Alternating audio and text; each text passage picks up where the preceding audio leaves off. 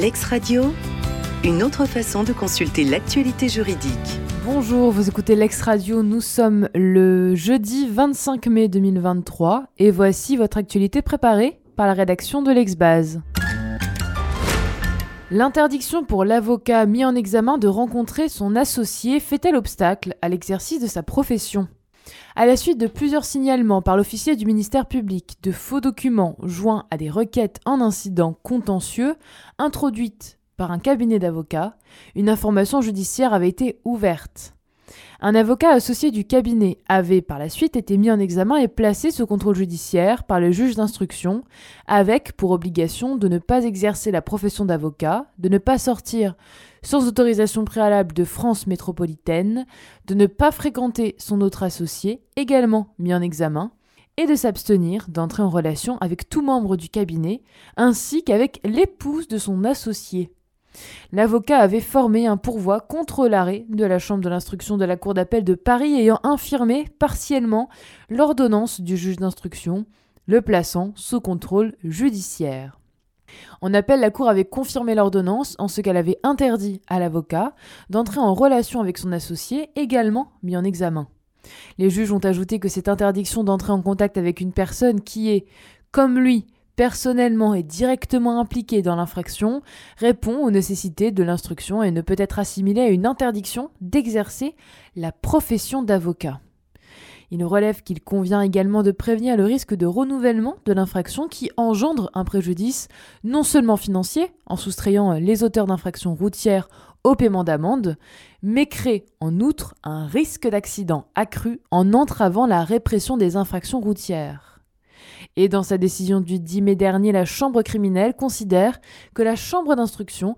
a fait l'exacte application des textes. Lorsqu'un avocat et son unique associé sont mis en examen dans la même procédure, l'obligation faite à chacun dans le cadre d'un contrôle judiciaire, de s'abstenir de rencontrer ou recevoir son associé ou d'entrer en relation avec lui ne fait pas obstacle à l'exercice de la profession d'avocat, quand bien même cet exercice devrait être aménagé de façon euh, compatible avec cette obligation. En l'absence de tradition locale ininterrompue, un conseil municipal ne peut légalement autoriser la tenue d'un spectacle taurin dans les arènes municipales.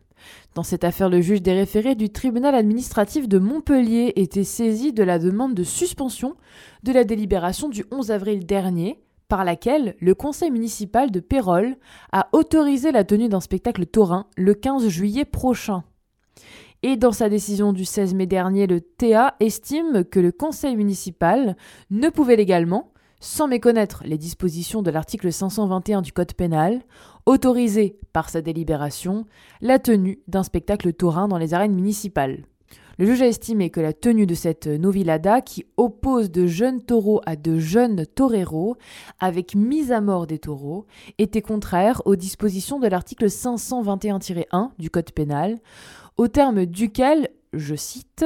le fait publiquement ou non d'exercer des sévices graves ou de commettre un acte de cruauté envers un animal domestique ou apprivoisé ou tenu en captivité est puni de 3 ans d'emprisonnement et de 45 000 euros d'amende. Les dispositions du présent article ne sont pas applicables aux courses de taureaux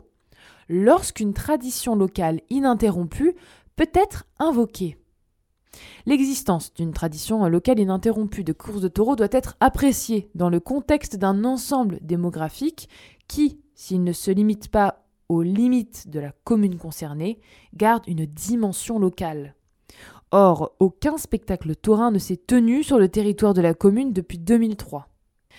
Cette dernière devait être regardée, compte tenu notamment de son inclusion dans la métropole Montpellier-Méditerranée, de son schéma de cohérence territoriale, qui la classe dans le bassin de vie de Montpellier et de l'attractivité de l'aire montpelliéraine comme se rattachant à l'ensemble démographique de Montpellier. Le contentieux relatif aux dispositions visant à protéger le consommateur, lorsque celui-ci conclut un contrat hors établissement, continue d'occuper le devant de la scène. En témoigne l'arrêt rendu dont l'enjeu résidait dans la détermination du point de départ du délai de rétractation prévu par l'article L 221-18 du Code de la consommation. Le texte distingue en effet selon la qualification du contrat En présence d'un contrat de prestation de service, le délai commence à courir à compter de la conclusion du contrat, alors qu'il ne commence à courir qu'à compter de la livraison du bien, si la qualification de contrat de vente est retenue. Cet enjeu n'est donc pas anodin, mais alors quelle qualification retenir lorsqu'est en cause un contrat impliquant non seulement la livraison de biens, mais également une fourniture de services destinée à l'installation et la mise en service de ces biens, en l'espèce des panneaux photovoltaïques et un chauffe-eau thermodynamique. La Cour d'appel avait retenu la qualification de contrat de vente, ce que contestait le pourvoi, lequel optait pour la qualification de contrat de service.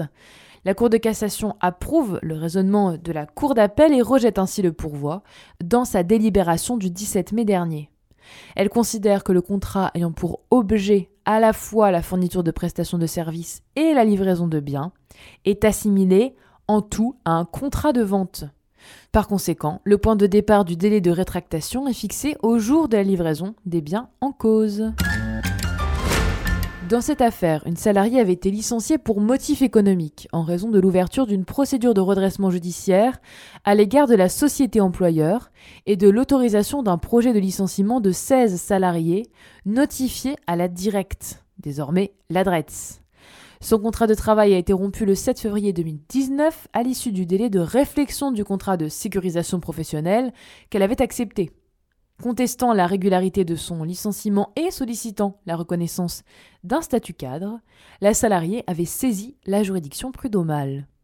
En appel, la Cour avait retenu tout d'abord qu'il n'était pas discuté que la salariée avait été licenciée pendant la période d'observation, au cours de laquelle seuls peuvent être prononcés les licenciements présentant un caractère urgent, inévitable et indispensable.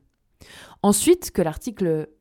Ensuite, la Cour avait retenu que l'article L631-17 du Code de commerce, prévoyant cette hypothèse, ne dispense pas le mandataire judiciaire et l'employeur de respecter les règles de notification des licenciements autorisés par le juge commissaire. Et enfin, que l'article L 1233-59 du Code du travail, invoqué par l'employeur, ne serait trouvé à s'appliquer en l'espèce, dans la mesure où il vise les délais de l'article L 1233-15 du même Code, relatif au licenciement de moins de 10 salariés dans une même période de 30 jours. Les juges du fond en déduisent que la méconnaissance par les mandataires judiciaires et l'employeur du délai de notification du licenciement pour motif économique de la salariée est avéré. Il condamne la société pour non-respect de la procédure de licenciement, et ce dernier et cette dernière forment ensuite un pourvoi en cassation. Et dans son arrêt du 17 mai dernier, la Chambre sociale casse et annule la décision d'appel en application des articles L 1233-39 et L 3253-8 deuxièmement du Code du travail, ainsi que de l'article L 631-17 du Code de commerce.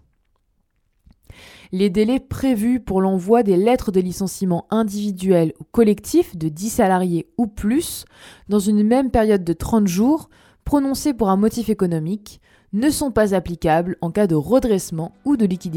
ou de liquidation judiciaire. L'ex-radio une autre façon de consulter l'actualité juridique.